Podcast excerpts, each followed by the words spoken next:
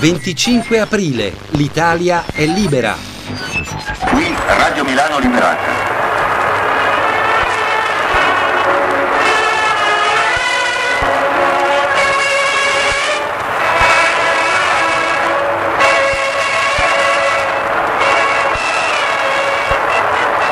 Леникаст. Переживания, мысли, встречи, радио и все, что может случиться в жизни. Charms, Mahamantra. Hare Krishna.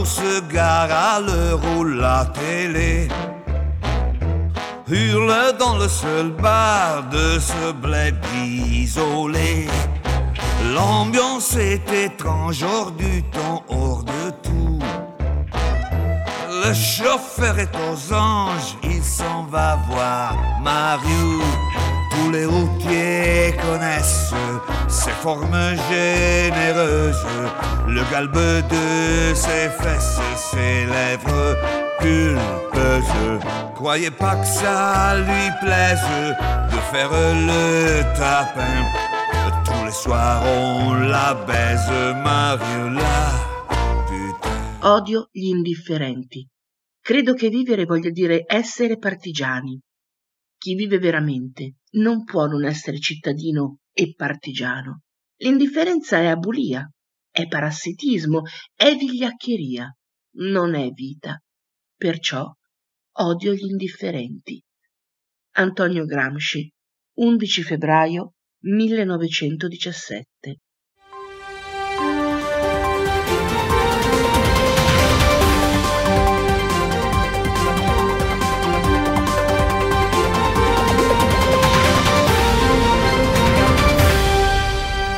Scusa Viviana se ti interrompo, riprendo un attimo io la linea dallo studio per una breaking news appena battuta dalle agenzie.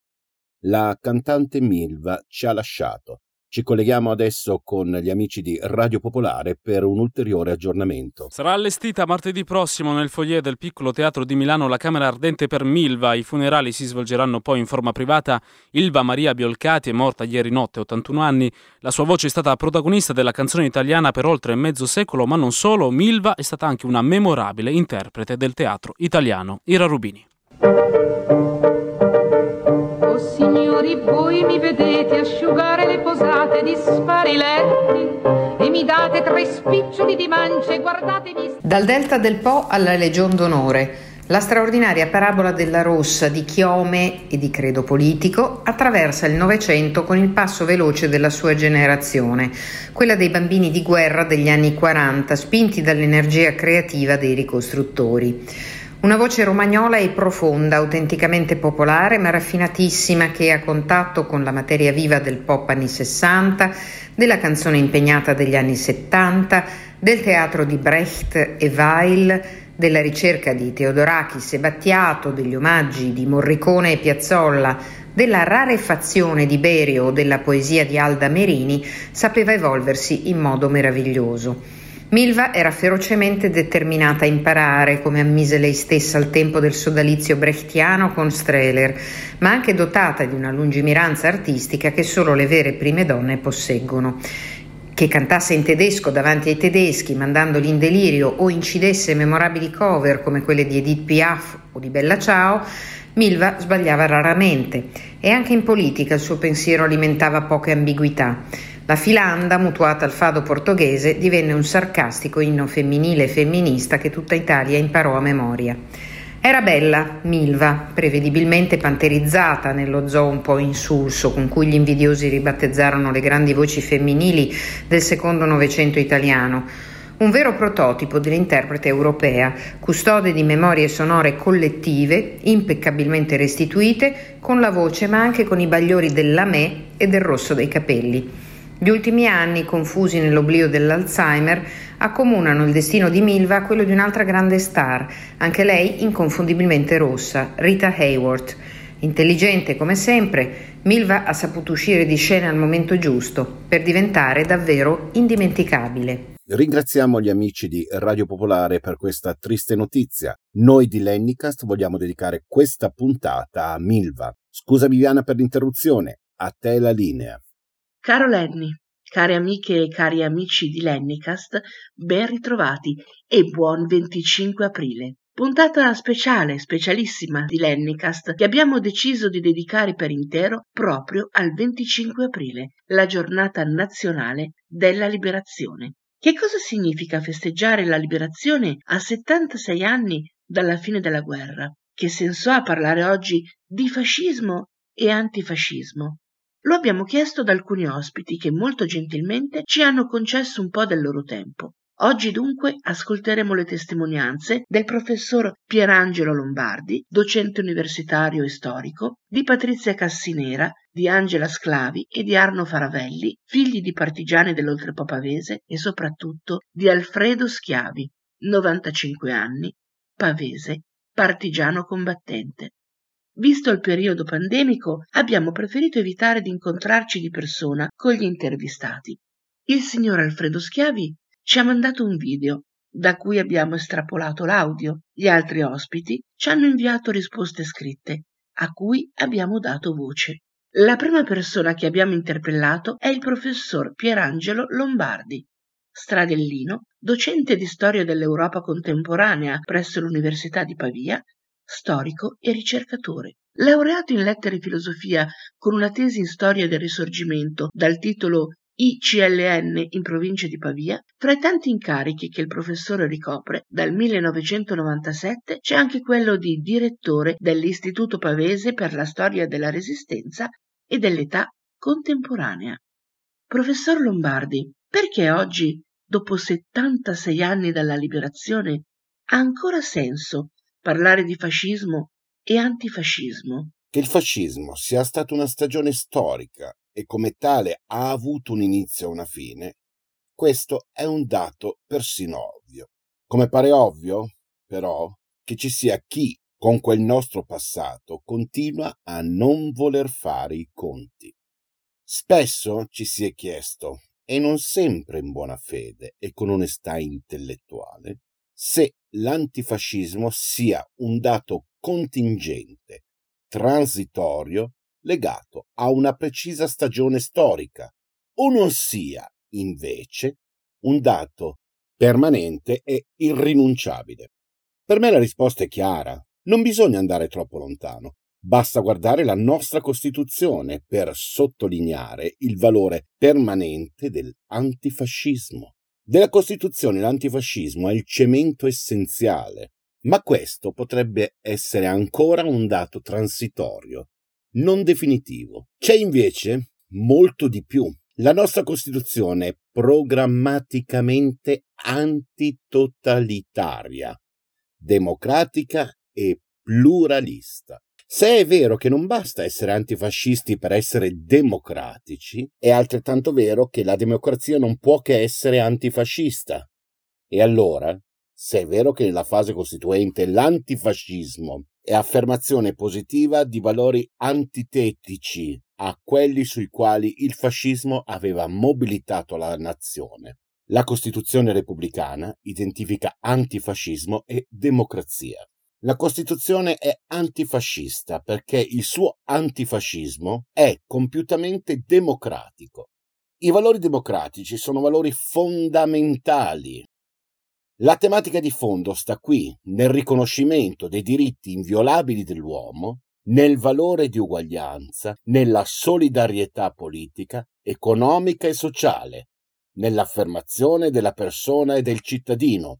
Sono proprio i valori, gli ideali, l'elaborazione ideologica, la stessa dialettica politica, anche aspra, sviluppatasi in seno all'antifascismo durante l'esilio e la clandestinità a diventare, attraverso l'esperienza della guerra e della resistenza, i punti di riferimento obbligati nel processo costitutivo della Repubblica Italiana nata quel 2 giugno di 50 anni fa. Nell'affrontare i grandi temi ideali alla base di uno Stato moderno, alternativo a quello fascista, si sviluppa all'interno dell'antifascismo un processo di ridefinizione dei valori di libertà e di democrazia che porta necessariamente al superamento sul piano storico anche del vecchio Stato prefascista. Professore, come si risponde alla mistificazione di chi vorrebbe equiparare i morti di tutte le parti contrapposte? Nel regno dei morti non ci sono colpe né gerarchie. Di fronte alla morte, i morti sono tutti uguali. Non lo sono, però, di fronte alla storia.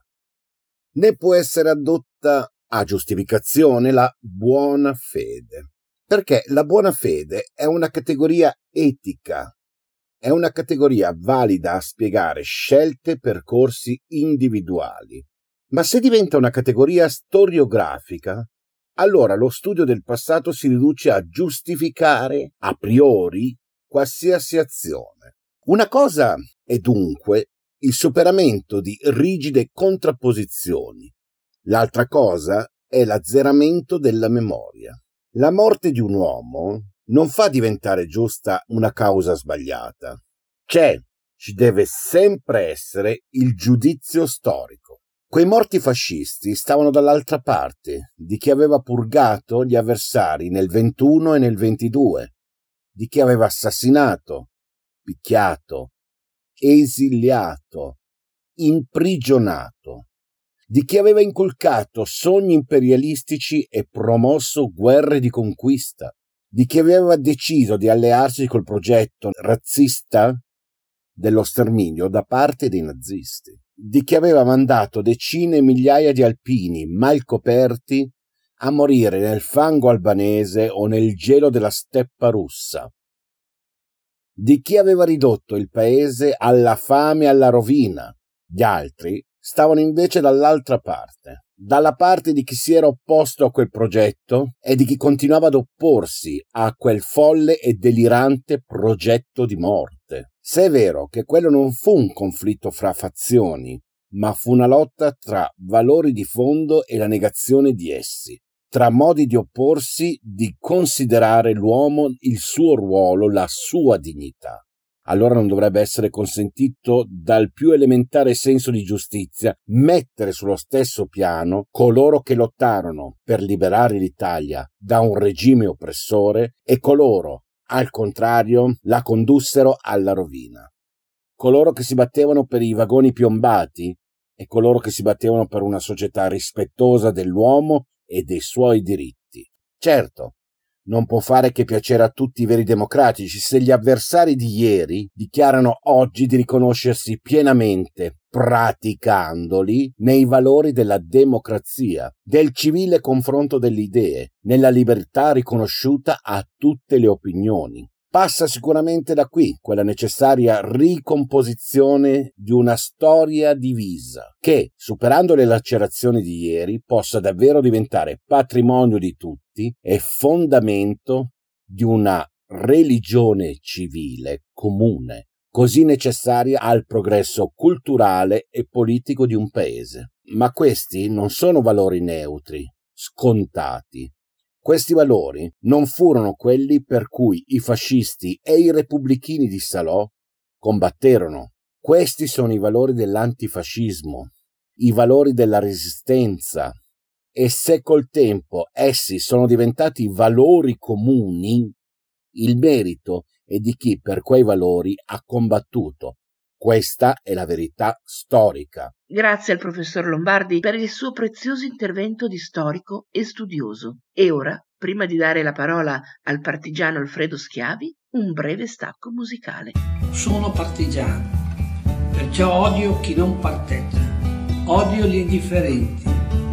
Antonio Gramsci, scritti giovanili. Sono Pinotti Avio, nome di battaglia Atos dalle belle città date al nemico, fuggimmo di su per le aride montagne, cercando libertà tra rupe e rupe, contro la schiavitù del suol tradito. Lasciammo case, scuole ed officine, mutammo in caserme le vecchie cascine, armammo le mani di bombe e mitraglia, temprammo cuori e muscoli in battaglia. Siamo i ribelli della montagna, viviamo di stenti e di patimenti, ma quella fede che ci accompagna sarà la legge dell'avvenire. Siamo i ribelli della montagna, viviamo di stenti e di patimenti, ma quella legge che ci accompagna sarà la fede dell'avvenire.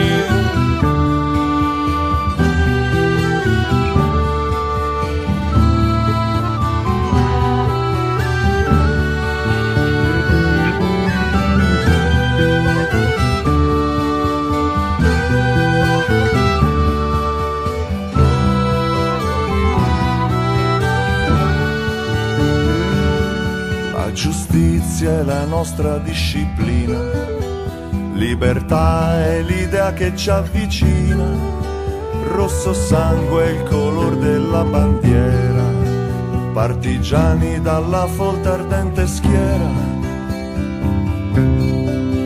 Sulle strade dal nemico assediate, lasciammo talvolta le carni straziate, sentimmo l'ardore per la grande riscossa, sentimmo l'amor per patria nostra. Siamo i ribelli della montagna, viviamo di stenti e di patimenti, ma quella fede che ci accompagna sarà la legge dell'avvenire. Siamo i ribelli della montagna, viviamo di stenti e di patimenti, ma quella legge che ci accompagna sarà la fede dell'avvenire.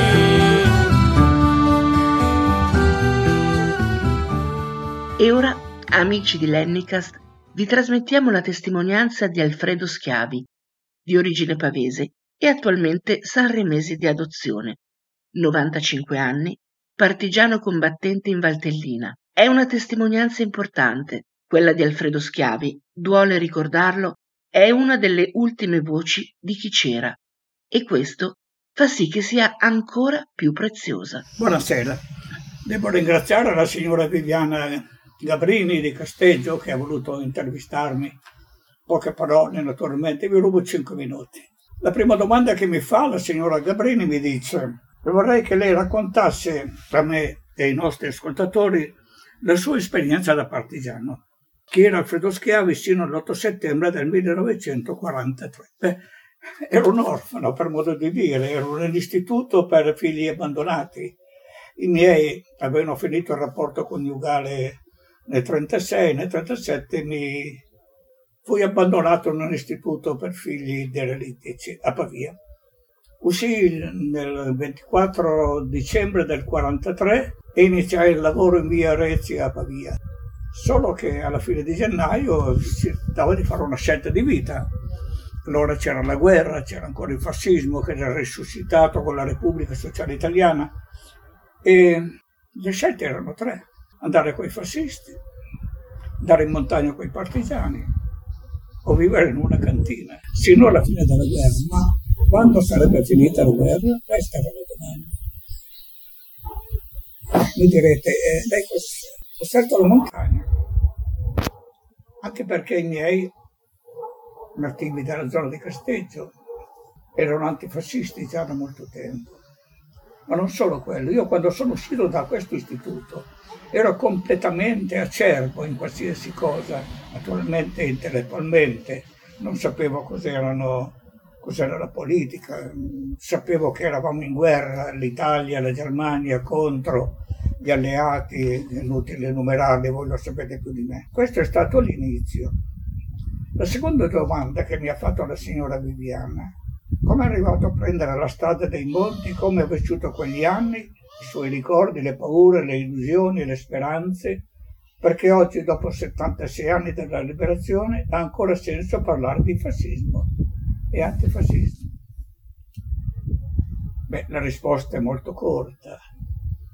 Si tratta sempre di scegliere tra il bene e il male. Il fascismo sta col male, l'antifascismo sta col bene.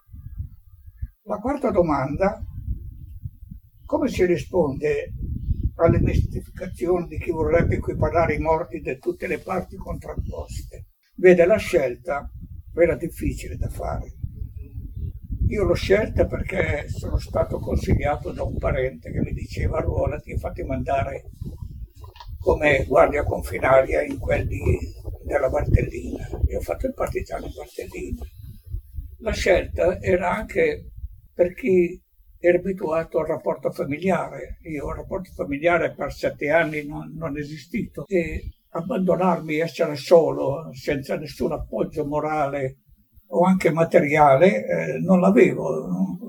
Ero un ragazzo sperduto dopo l'uscita dall'istituto. E e volevo vivere con gli altri e ho scelto una vita piuttosto disagiata, usiamo questa parola molto condita con, con buon cuore. E anche per gli altri, chi ha scelto la Repubblica Sociale Italiana, cioè i fascisti di allora, l'ha fatto sperando di qualcosa di buono, avevano assistenza, erano regolarmente pagati, mangiavano sempre, mentre noi non mangiavamo, non eravamo pagati. Queste differenze molte volte che era abituato in famiglia a staccarsi dalla famiglia e vivere per 15-20 mesi in una montagna in cui era sotto gli attacchi continui, il freddo, la fame, la paura, chiamare la mamma di notte per chi ancora aveva il rapporto familiare. Io mi ricordo dei miei compagni che di notte piangevano, tutti della mia età, 18-19 anni, chiamare la mamma durante la notte. Era l'unico appoggio, era l'unica parola che esisteva nella loro bocca in quelle notti. A fronte, un'altra domanda è questa, a fronte di quello che gli italiani oggi sono e dimostrano di essere, di cosa direbbe Alfredo di oggi all'Alfredo di allora? Gli direbbe di prendere la strada dei monti? No, non prenderei più la strada dei monti, perché alla mia età, 95 anni passati, non sono più il camoscio di una volta. Sarei una pianta piantata in quella montagna, il leone dietro la città di Colico sul lago di Como, in attesa di un avvenire diverso. L'avvenire è avvenuto, sono sposato, ho due figlie, vivo in questa città meravigliosa, Sanremo, e non rimpiango niente della mia vita, di quello che ho fatto. Ed eccomi qua, aver spero di aver risposto a qualcosa di utile per voi che mi sentite. Volevo farvi vedere qualcosa, se abbiate pazienza un minuto, vero? E a questo punto il signor Alfredo Schiavi ci mostra il suo cartello, dove sopra c'è scritto Abbiamo combattuto assieme per riconquistare la libertà per tutti, per chi c'era e chi non c'era, e per chi c'era contro. A me piace ricordare ogni anno, da 25 aprile, qualcosa di nuovo. Io sono molto affezionato ai miei cartelli che uso a portare in giro, parlare con la gente, non attraverso la parola, ma attraverso lo scritto. Per questo 25 aprile ho preparato tanti cartelli che poserò vicino al Monumento della Resistenza, ma questo è quello che mi piace molto di più. Col parabello in spalla caricato a palla sempre ben armato, paura non ho, quando avrò vinto, quando avrò vinto. Col parabello in spalla caricato a palla sempre ben armato, paura non ho, quando avrò vinto, ritornerò.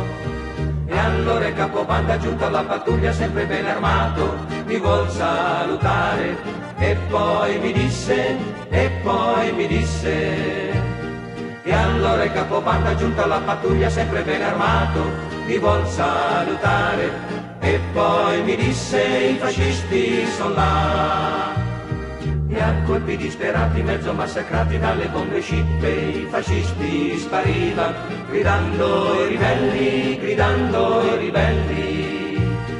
E a colpi disperati, mezzo massacrati dalle bombe scippe, i fascisti sparivano, gridando i ribelli, abbiate pietà.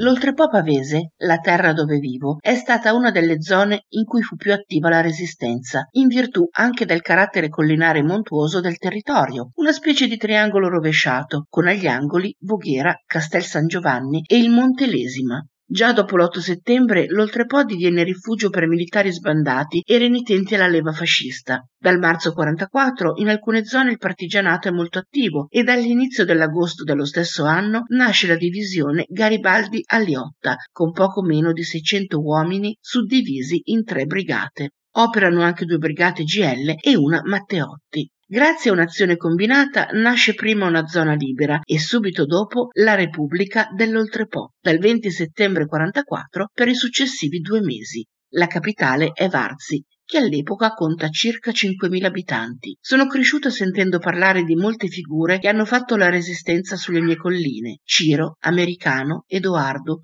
Fusco e il leggendario comandante Maino, ossia Luchino dal Verme, che ci ha lasciati nel 2017 a 104 anni. La storia di Maino è davvero particolare e merita di essere raccontata anche se brevemente. Luchino del Verme nasce a Milano il 25 novembre 1912 da una famiglia aristocratica lombarda. Durante il conflitto combatte in Francia e sul fronte jugoslavo. Dal luglio 1941 all'ottobre 1942 partecipa alla campagna di Russia ed è fra gli scampati al disastro dell'Armir. L'armistizio dell'8 settembre lo vede impegnato a Forlì nell'addestramento di reclute per la ricostituzione del suo reggimento. Quello che per tutta la vita chiamerà il tradimento dei Savoia, che scappano a Brindisi lasciando allo sbando l'esercito e l'intera nazione, provoca in Luchino dal Verme una crisi morale profondissima. Sfuggito alla cattura da parte dell'esercito tedesco, dal Verme ritorna al castello di famiglia a Torre degli Alberi, proprio qui in Oltrepo Pavese, dove rimane nascosto per sei mesi. L'incontro con Italo Pietra lo convince a troncare il tradizionale legame familiare con la monarchia e ad entrare nella Resistenza. Nasce così la leggenda del conte partigiano.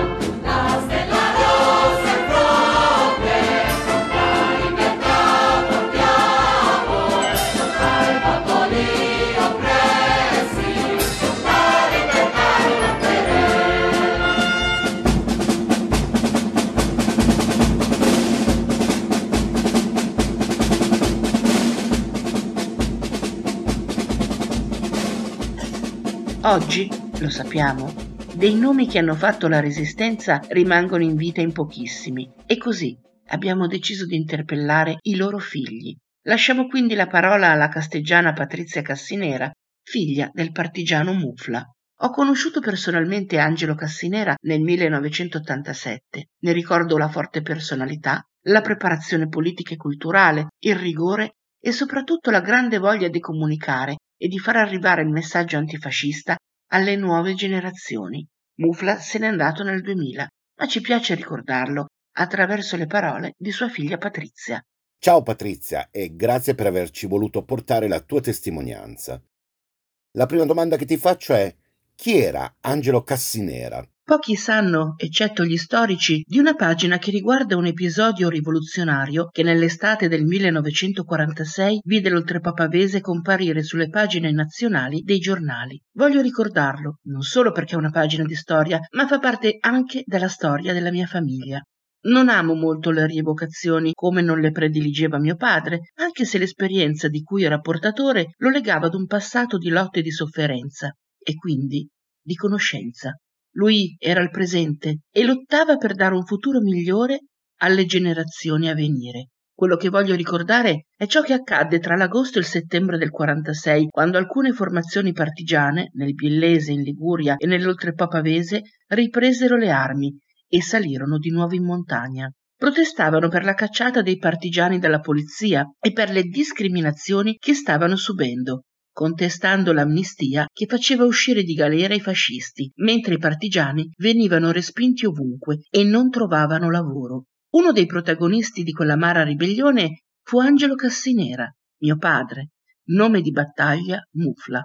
Mio padre Nato nel 1925 e scomparso nel 2000, si iscrisse al Partito Comunista a 18 anni, nel fuoco dei combattimenti contro i nazisti e fascisti nel 1944 a Zavattarello, paese sui monti dell'Oltrepapavese, facendo parte della cellula comunista della Brigata Partigiana 52 Crespi bis e assunse il nome di battaglia di Mufla. Alla fine degli anni Sessanta uscì dal PC e divenne un dirigente nazionale dell'MLS insieme a Raffaele De Grada e Giuseppe Alberganti. Vi rimase fino alla confluenza del movimento nel PDUP. Dopo alcuni incontri con il gruppo dirigente del partito, nel 1983 decise di entrare a far parte del Partito Comunista d'Italia marxista-leninista, fino a diventare membro dell'ufficio politico. Nel 1991 il Partito Comunista d'Italia marxista-leninista decise lo scioglimento con un congresso straordinario per confluire nell'allora movimento per la rifondazione comunista. Mio padre vi aderì e contribuì alla nascita e dello sviluppo del centro Lenin Gramsci, divenuto poi centro Gramsci, di cui fu autorevole dirigente. Si è sempre battuto per l'affermazione della parola d'ordine per l'unità di tutti i comunisti. Patrizia, come agli altri ti chiedo, ha senso oggi parlare ancora di fascismo e antifascismo? E cosa rispondi a chi vuole a tutti i costi equiparare i morti di entrambe le parti? Scegliere da che parte stare in democrazia è molto facile, così come pontificare negando che in Italia c'è un grave e reale problema di razzismo, xenofobia, fascismo. Prima prendiamo atto di questo, prima usciamo da questa fase. D'altronde se così non fosse non avremmo bisogno di dichiararci ancora antifascisti. Già, perché c'è chi a destra afferma che a 76 anni dalla liberazione dal nazifascismo gli antifascisti non hanno più senso di esistere. Peccato che i fascisti di adesso si dichiarano appunto fascisti del terzo millennio. Forse si dovrebbe chiedere a loro perché si dedicano con così tanta cura ad alimentare una cultura di odio, di violenza e di sopraffazione che richiama tanto quel periodo storico già vissuto e che la destra asserisce definitivamente chiuso. Italo Calvino, meglio di me, è dirimente rispetto a ciò che fu la guerra di liberazione. Cito un suo passaggio. Dietro il milite delle brigate nere più onesto, più in buona fede e più idealista c'erano i rastrellamenti, le operazioni di sterminio, le camere di tortura, le deportazioni e l'olocausto. Dietro il partigiano più ignaro, più ladro, più spietato, c'era la lotta per una società pacifica e democratica ragionevolmente giusta, se non proprio giusta in termini assoluti, che di queste non ve ne sono. Ecco, aggiungo che la fine dell'oppressione nazifascista non c'è stata regalata, ma è stata una dolorosissima conquista. Ecco perché non ci potrà mai essere una equiparazione fra chi lotta per la libertà e chi invece voleva negarla. Cosa significa essere figlia di un partigiano? Come figlia del partigiano comunista dell'Oltrepo, Angelo Cassinera, nome di battaglia Mufla, mai mi sottrarrò all'impegno assunto in ricordo dei tanti partigiani che diedero la vita per difendere quella democrazia che la destra si permette di sbeffeggiare. Conscia però che la sola memoria non basta, so che ci vuole un impegno quotidiano per affermare tutte le libertà che il fascismo nega, poiché esso è un cancro che si alimenta di ignoranza e di paura. Il mio è un dovere morale che non cesserà, ma si farà sempre più intenso, nutrendosi di quella passione che ho per la libertà, che sempre si deve accompagnare alla giustizia sociale in un paese che si definisce democratico.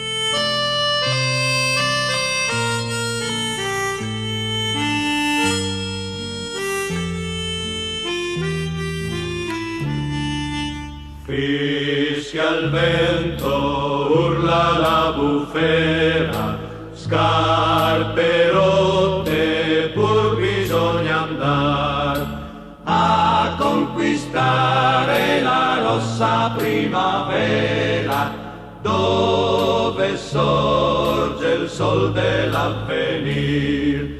A conquistare la rossa primavera, dove sorge il sol dell'avvenir.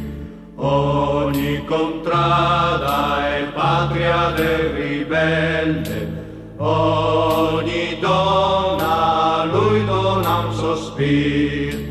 Nella notte lo guidano le stelle, forte il cuore, il braccio del colpir. Nella notte lo guidano le stelle, forte il cuore, il braccio nel colpir. Se ci coglie la crudele morte, dura vendetta verrà dai partigian. Ormai sicura è già la dura sorte del fascista vile traditor. Ormai sicura è già la dura sorte del fascista vile traditor. Cessa il vento, calma è la bufera, torna a casa il fiero partigian sventolando la rossa sua bandiera, vittoriosi al fin liberi siamo. Sventolando la rossa sua bandiera,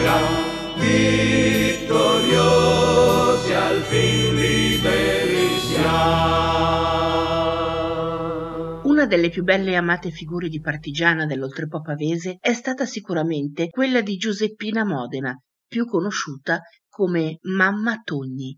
Partigiana medaglia d'oro della Resistenza, durante la Seconda Guerra Mondiale Giuseppina perse il marito e il figlio ventiduenne Enzo Togni, al quale venne intitolata una brigata garibaldina partigiana. Il 9 aprile 1972, durante la campagna elettorale per le elezioni politiche, la donna interruppe un comizio del deputato messino Franco Servello, colpendolo col bastone da passeggio. Per questo Giuseppina venne arrestata insieme ad altre otto persone e processata, ma alla fine venne assolta nel 1976. A questa donna formidabile Franca Rame dedicò un bellissimo monologo rappresentato per la prima volta in piazza a Pavia il 25 aprile 1972 e poi pubblicato da Einaudi nell'opera Guerra di popolo in Cile del 1973 e in Vorrei morire anche stasera se dovessi pensare che non è servito a niente. Oggi ve ne offriamo un estratto. Mamma, mamma, se io non torno, tu resti coi compagni finché finisce. Tu resti con loro. Sì, caro, io resto. E come facevo a lasciarli? Io facevo l'infermiera, ero diplomata, senza vantarmi, ero brava. Avevo da curare fino a 50 feriti nella mia infermeria. Mi ricordo quando c'è stato il rastrellamento dei mongoli. Volevano che io me la squagliavo in ospedale, che mi avevano trovato un posto. Ma io, no, ma io piuttosto crepare. Mi son presa i miei 32 ragazzi e passin passin, quello zoppo si aiutava con quello con l'occhio tappato, quello con la ferita alla pancia, lo portavano in barella due che erano feriti di striscio alla testa. Sembravamo la carovana dei disperati, ma andavamo avanti e con me si sono salvati. Li ho salvati. Il guaio, il guaio era trovare da mangiare, mangiare per 32 ogni giorno. Io li sistemavo in una cascina o sotto un ponte e poi andavo alla cerca, casa per casa e dappertutto. Sti contadini, sti montanari, con tutto che non avevano quasi più niente si tiravano via la roba dalla bocca per aiutarci, stracciavano le lenzuola per darmi delle bende per i feriti, lenzuola belle, addirittura di lino. Invece capitava che magari andavo a chiedere in qualche famiglia di sfollati, gente benestante, dentro le villette, e quelli dicevano no, non possiamo dare niente. E allora io Tiravo fuori di botto la mia pistola P38 15 colpi e gliela picchiavo sotto il naso e gridavo Visto che sei così taccagno, allora sputa fuori tutto quello che ti chiedo, se no ti ammazzo, pidocchio. Sì, ho fatto anche delle rapine per salvare quei ragazzi, i miei ragazzi. C'è qualcosa da dire? E lo farei ancora oggi. I miei ragazzi. Ero, ero la loro mamma. Mamma Togni, guai a chi toccava mamma Togni. L'americano, il comandante, diceva a mamma Togni non si dice mai di no. e tutti mi ubbidivano. Quando, quando quel giorno di primavera del 44 mio figlio era andato giù che, che dovevano prendere la caserma dei briganti neri e dopo un'ora vedo tornare il Ciro, bianco, che mi dice L'hanno ferito, tuo, tuo figlio è, è, è ferito. No, fermo lì, guardami Ciro, io non piango, non grido. Guardami, io non piango. È morto, vero? Vero? Io lo so che è morto. Sì. Me l'hanno portato su, in braccio, in due. Mi sono messa seduta e, e me l'hanno messo sulle ginocchia. Aveva un buco piccolo sul collo. I compagni me l'hanno portato via. L'hanno portato sotto il portico. Io sono andata dentro, nello stanzone dove c'erano tutti i miei ragazzi feriti. E gli ho detto, ragazzi, ragazzi, mio figlio è morto. Adesso non ho più nessuno che mi chiama mamma e io ho bisogno. C'è stato un gran silenzio. E poi, mamma, mamma, si sono messi a gridare tutti. Mamma, mamma. E gridavano e piangevano. Mamma. E da allora, per tutti, io sono rimasta mamma tua. bandiera nera la vogliamo, no! Bandiera nera la vogliamo, no!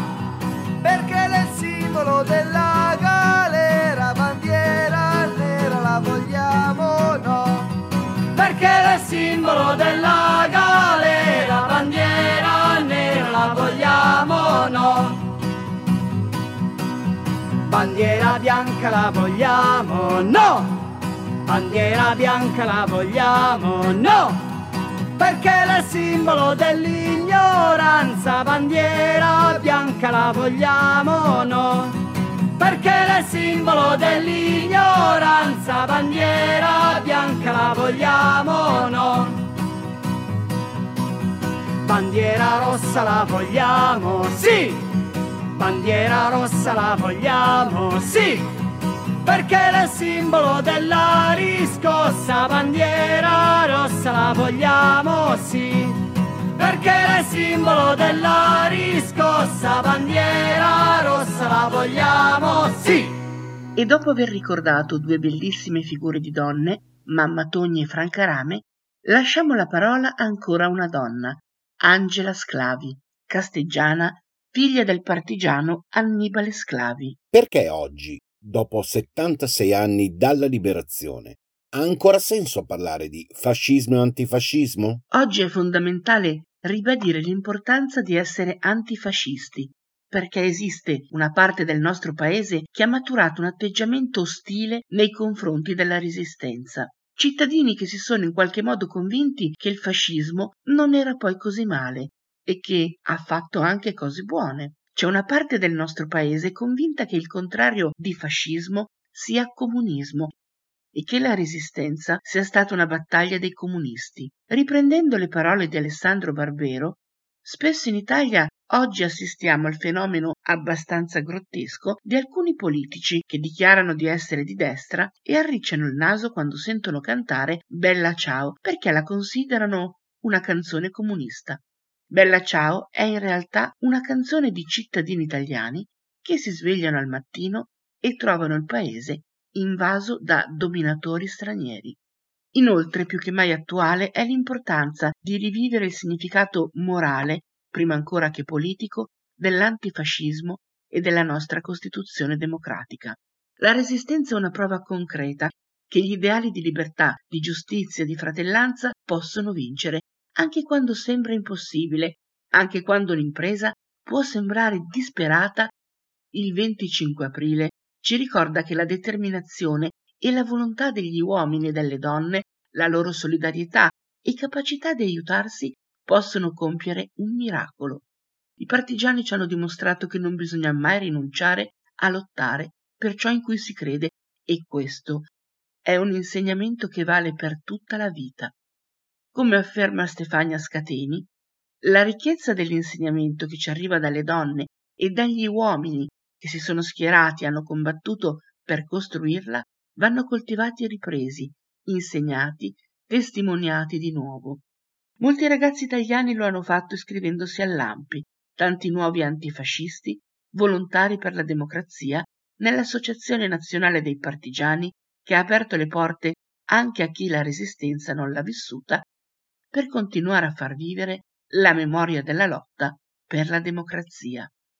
Come si risponde alla mistificazione di chi vorrebbe equiparare i morti di tutte le parti contrapposte? Si risponde ricordando che il 25 aprile non si celebra la fine di una guerra civile. Il 25 aprile è la festa della liberazione da una dittatura, quella fascista, dalla quale siamo stati liberati anche grazie all'impegno, al coraggio e al sacrificio dei partigiani.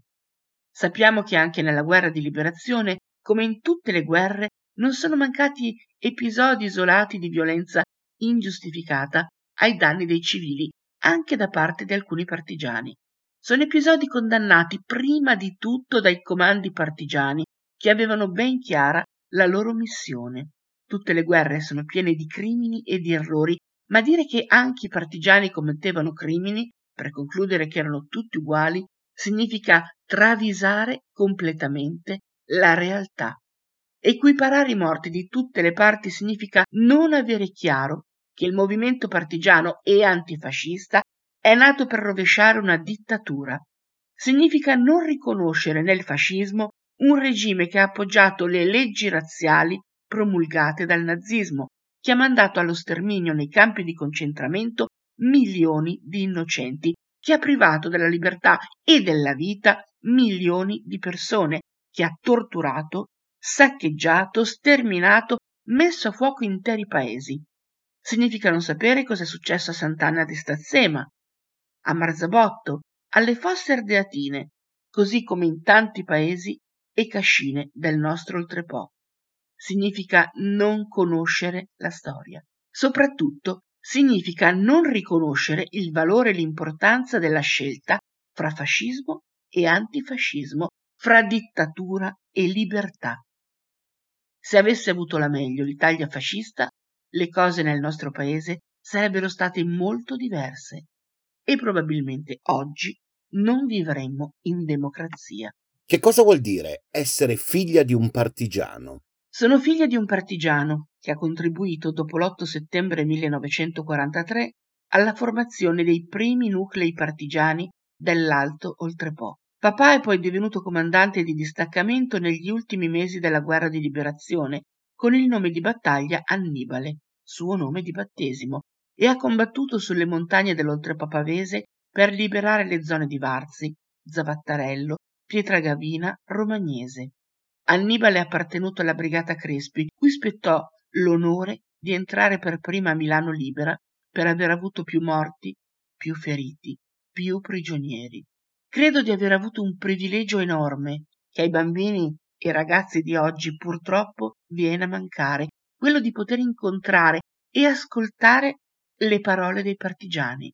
Ho conosciuto Americano, Ciro, Moro, Visone, quegli eroi che hanno scelto di ribellarsi e combattere il fascismo e ci hanno garantito, con sacrificio e coraggio, di essere uomini e donne liberi e di vivere in un paese democratico. Il bersagliere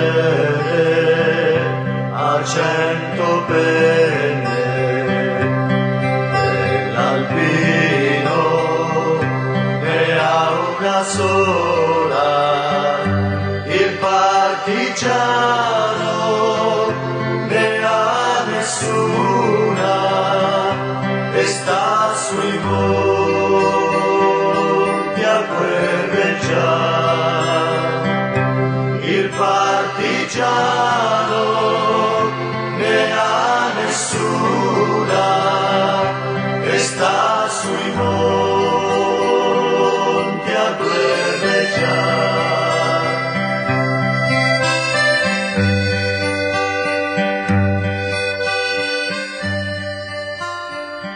Ed eccoci con l'ultimo ospite della puntata speciale di Lennicast dedicata al 25 aprile.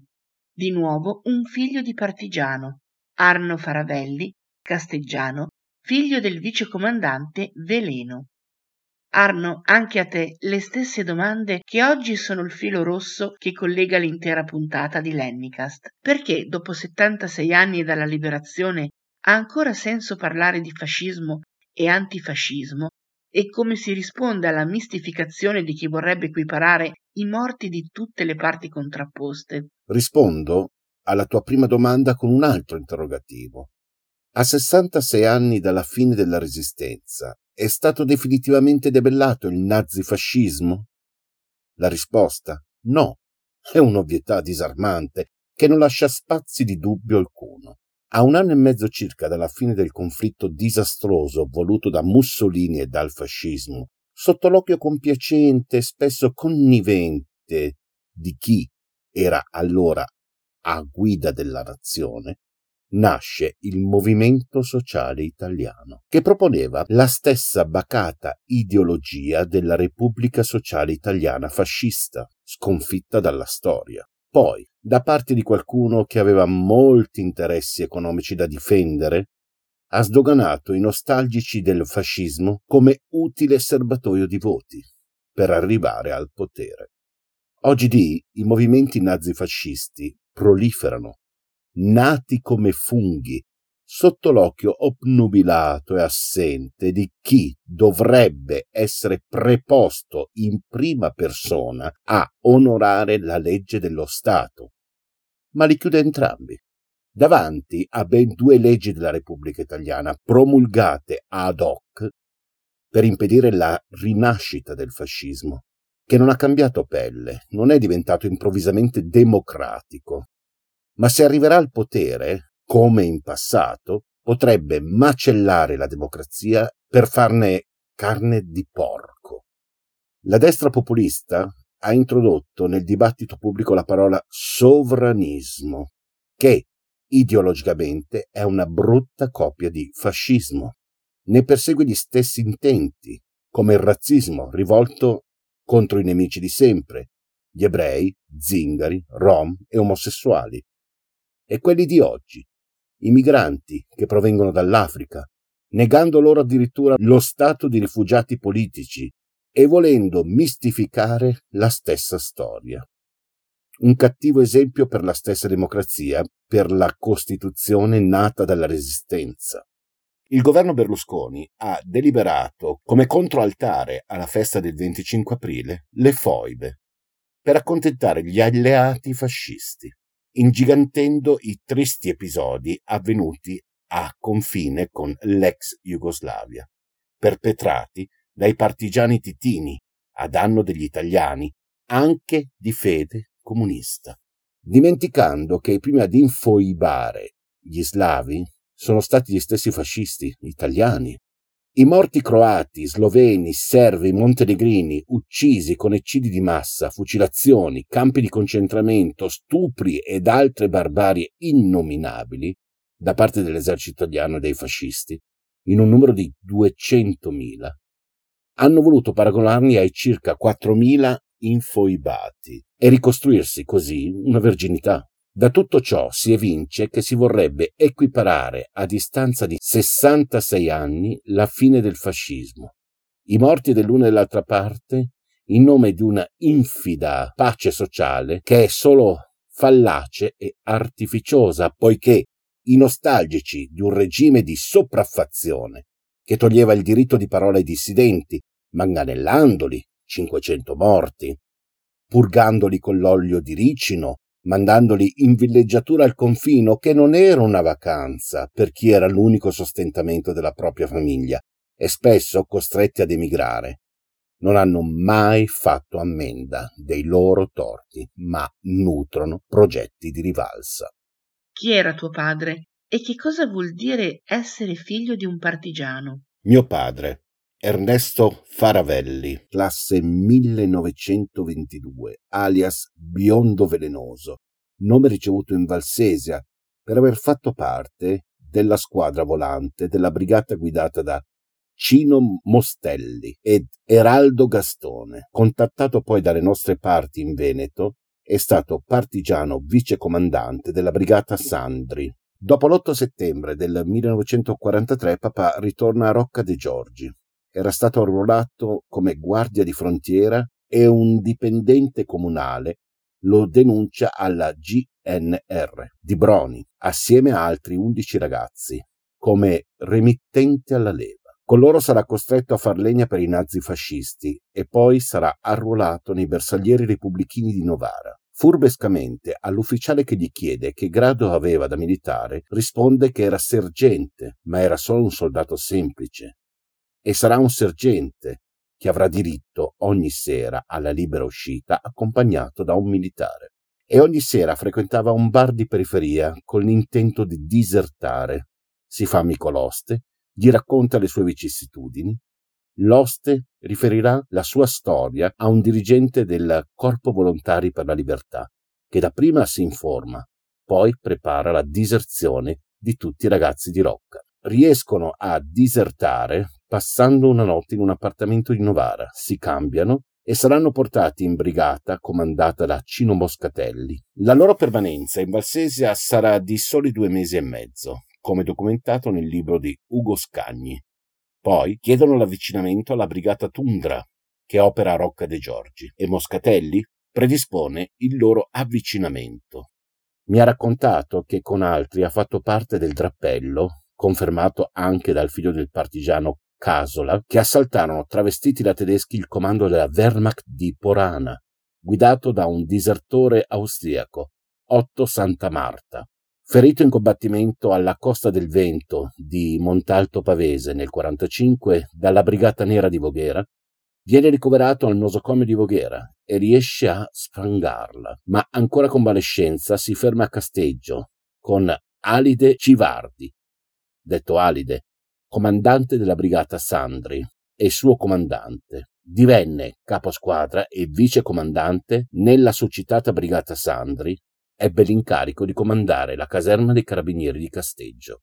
Mio padre mi ha insegnato ad amare la storia, a intringerci il naso senza farsela raccontare da chi che sia, pur avendo malapena conseguito il diploma elementare, e a essere compassionevole aiutando il prossimo che è in difficoltà, come gli ho visto fare, commuovendosi. Solo chi ha sofferto riesce a vedere il proprio dolore negli occhi degli altri che patiscono. Inoltre, mi ha insegnato ad essere intransigente e a contrastare chi vuole minare i diritti civili e le libertà altrui, e finché vivrò, costi quel che costi, seguirò i suoi insegnamenti.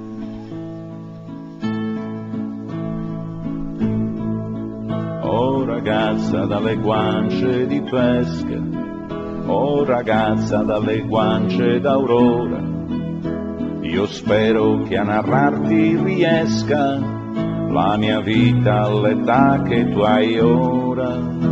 Copri fuoco la truppa tedesca, la città dominava, siamo pronti.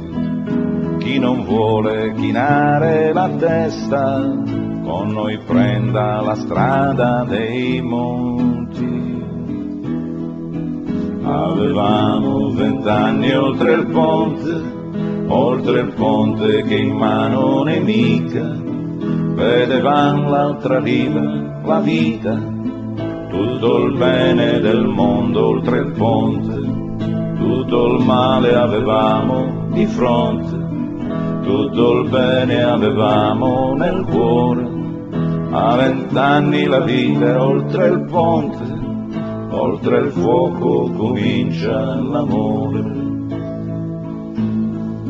Silenziosi sugli aghi di pino, su spinosi ricci di castagna, una squadra nel buio mattino discendeva l'oscura montagna, la speranza era la nostra compagna ad assaltar capisaldi nemici, conquistandoci l'armi in battaglia, scalzi e laceri e pure felici. Avevamo vent'anni oltre il ponte, oltre il ponte che in mano nemica, vedevamo l'altra riva, la vita, tutto il bene del mondo oltre il ponte, tutto il male avevamo di fronte, tutto il bene avevamo nel cuore. A vent'anni la vita è oltre il ponte, oltre il fuoco comincia l'amore. Non è detto che fossimo santi, l'eroismo non è sovrumano, corri abbassati dai, balza avanti, ogni passo che fai non è vano. Vedevamo a portata di mano, dietro il tronco, il cespuglio, il cannetto, l'avvenire d'un mondo più umano è più giusto, più libero e lieto. Avevamo vent'anni oltre il ponte, oltre il ponte che in mano nemica, vedevamo l'altra riva, la vita, tutto il bene del mondo oltre il ponte, tutto il male avevamo di fronte, tutto il bene avevamo nel cuore. A vent'anni la vita oltre il ponte. Nella guerra di liberazione determinante fu il ruolo delle donne, alcune combattenti, altre staffette. La staffetta, ruolo assunto anche da uomini per lo più giovani e giovanissimi, è il partigiano che cura i collegamenti tra le varie formazioni impegnate nella lotta armata, permettendo la trasmissione di ordini, direttive, informazioni e il conferimento di beni alimentari, medicine, armi, munizioni e stampa clandestina. Le donne e gli uomini giovani sono scelti per questo compito in ragione di alcune considerazioni. Anzitutto non sono soggetti alla leva né solitamente ai rastrellamenti, possono quindi circolare con maggiore libertà senza destare eccessivi sospetti. Il lavoro di staffetta viene per lo più svolto a piedi o in bicicletta. Le staffette di solito non sono armate e quindi si trovano nella impossibilità materiale di difendersi. Molte sono quelle che pagheranno con le torture la vita e il loro impegno, che tuttavia è indispensabile. Senza le staffette, la guerra partigiana sarebbe stata inattuabile. E dunque, in loro ricordo, ascoltiamo la ballata che la scrittrice Barbara Garlaschelli ha scritto in loro memoria. Dalla raccolta Caduta dentro un no, ciliegia, in ricordo delle staffette partigiane, donne con tanta paura e indomita volontà di essere libere. Resiste dentro il gelo che taglia le mani e screpola le labbra. Resiste nella goccia di sangue che scivola lungo la schiena nuda, colpita da una, dieci, cento nerbate. Resiste e non piange anche se gli occhi cercano altri occhi e trovano solo uno spazio nero stretto di dolore. Resiste alla tentazione di cedere e snocciolarli tutti i nomi, come sputare gli ossi di ciliegia, come da bambina gridare forte Tana, libera tutti! Resiste, perché sa che domani tocca a lei. Finite le fughe in bicicletta a portar segreti sulle montagne. Resiste, che tanto più di così non la possono stracciare come un vestito della domenica, calpestato da mille stivali. Resiste, che poi tutto finisce e un'altra inizierà di nuovo e di nuovo, capelli al vento e segreti in tasca, su per le strade sterrate, nel giorno che nasce. Resiste, che a morire poi è un attimo.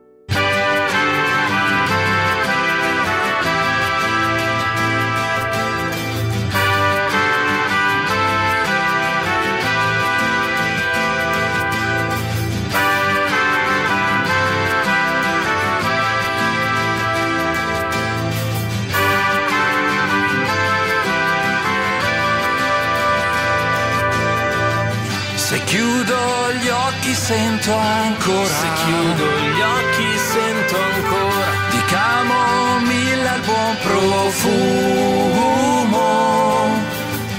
Quando tra i campi mi scaldava il sole alto nel cielo.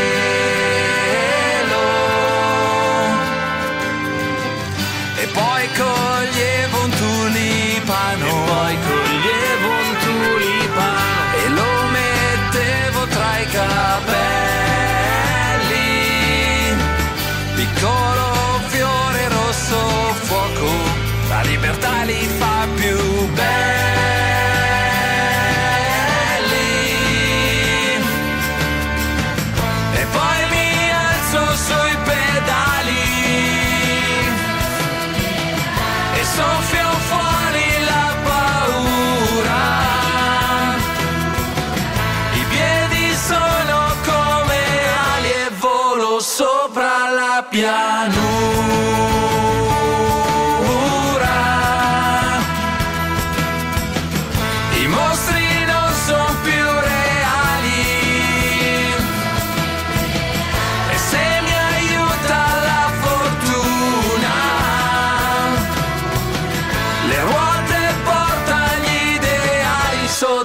sorriso della luna.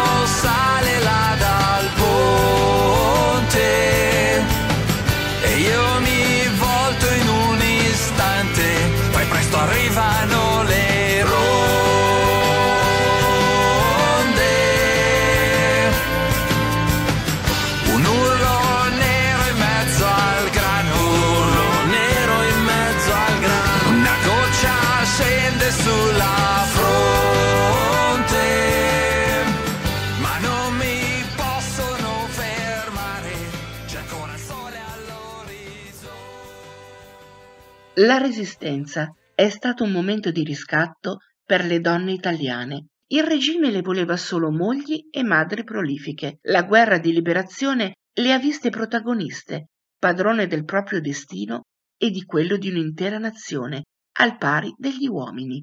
Hanno dato molto le donne, e non solo quelle che hanno combattuto. Hanno pagato un caro prezzo, perché da millenni le guerre non si combattono solo con cannoni, fucili, spade, lance e frecce.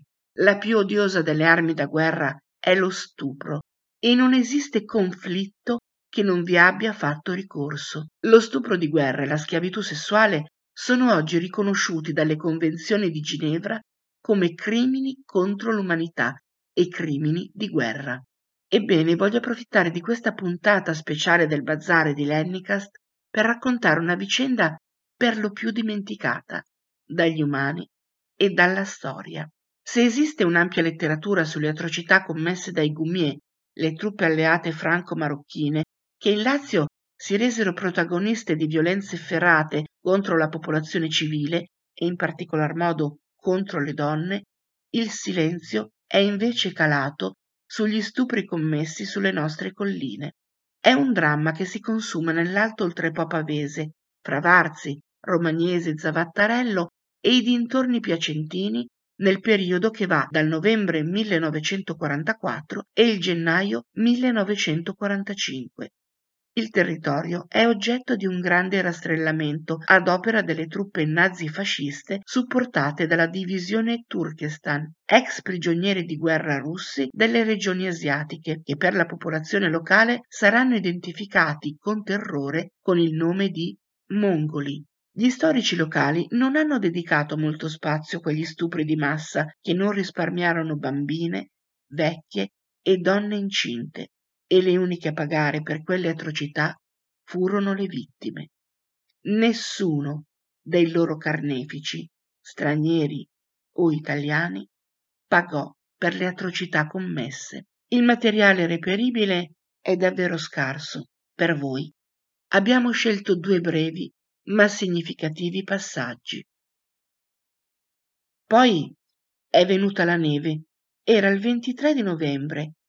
Allora è venuto il grande rastrellamento. Ecco gli alpini e i bersaglieri di Delogu che vuotano le case. Ecco gli austriaci della stella alpina, belli e terribili. Ma avanti a tutti vengono i kirghisi e i calmucchi e i mongoli del 162 reggimento Guai alla donna che passa per la vita di queste bestie umane. Così, nel volume Il coraggio del no, a cura di Ugoberto Alfassio Grimaldi, li ricordava il partigiano Edoardo Italo Pietra. Un'altra testimonianza la troviamo nel libro di Giampaolo Pansa, Guerra partigiana tra Genova e il Po, che riporta le parole di un medico dell'ospedale di Rocchetta Ligure. Ragazze maritate sono ripetutamente violentate, mentre il padre, i fratelli, il marito sono tenuti a bada con le armi in pugno. Quanti sono questi tristissimi casi? È difficile precisare perché una gran parte delle donne, passato lo sgomento per l'obbrobrioso oltraggio, ha cercato di tenere nascosta l'onta subita. Certo però, sono molti. Stamattina mi sono alzato, oh bella ciao, bella ciao, bella ciao, ciao, ciao. Stamattina mi sono alzato e ho trovato l'invaso. Oh partigiano, portami via. Oh bella ciao, bella ciao, bella ciao, ciao, ciao. Partigiano, portami via che mi sento di morire. E se io muoio da partigiano, oh bella ciao, bella ciao, bella ciao, ciao, ciao, e se muoio da partigiano, tu mi devi seppellire e seppellire lassù in montagna Oh bella ciao, bella ciao, bella ciao, ciao, ciao, seppellire lassù in montagna, sotto l'ombra di un bel fior.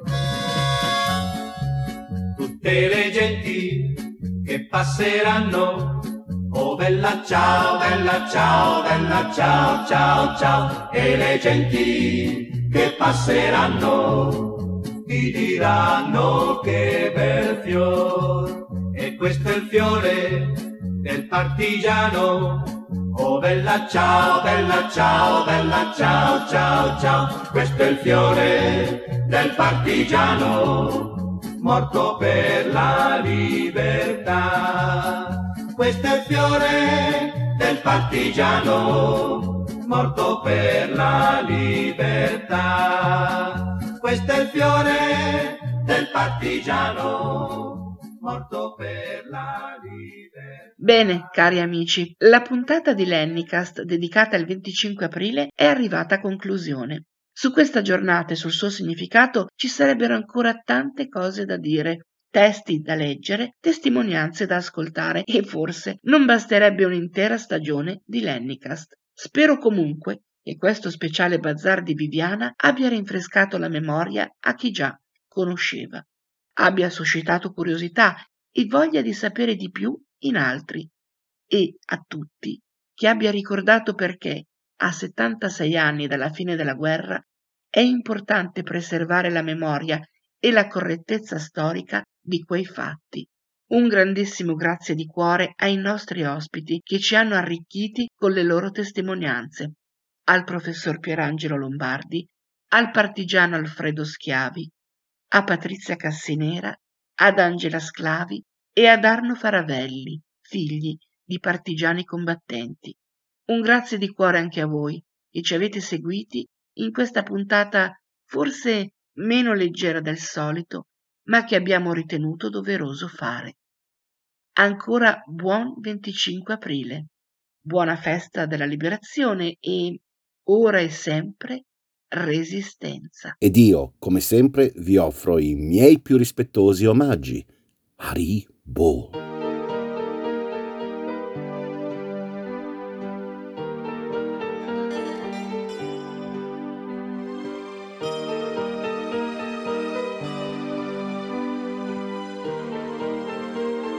La nostra casa è grande, è come vuota e sente molto la tua assenza non riesco più a dormire sola.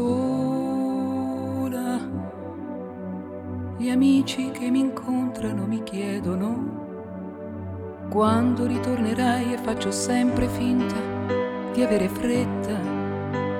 Non era immaginabile una fine. C'è sempre una signora che mi fa la spesa. È stupido, ma aspetto sempre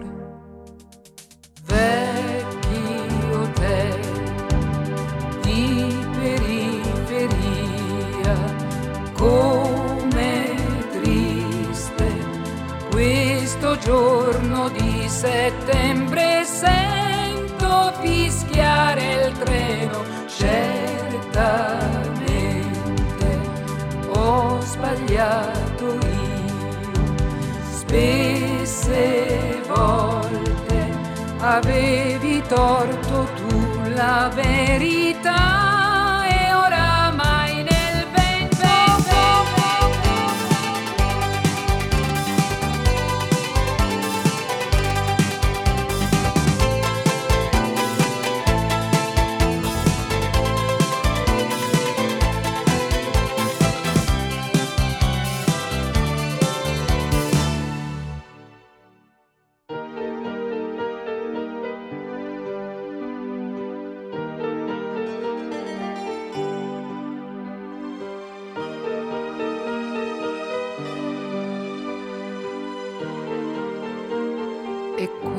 Questo inverno freddo ha portato un po' di neve fino al mare. Si sono poi ghiacciati anche i canali. La borsa di acqua calda per scaldare il letto.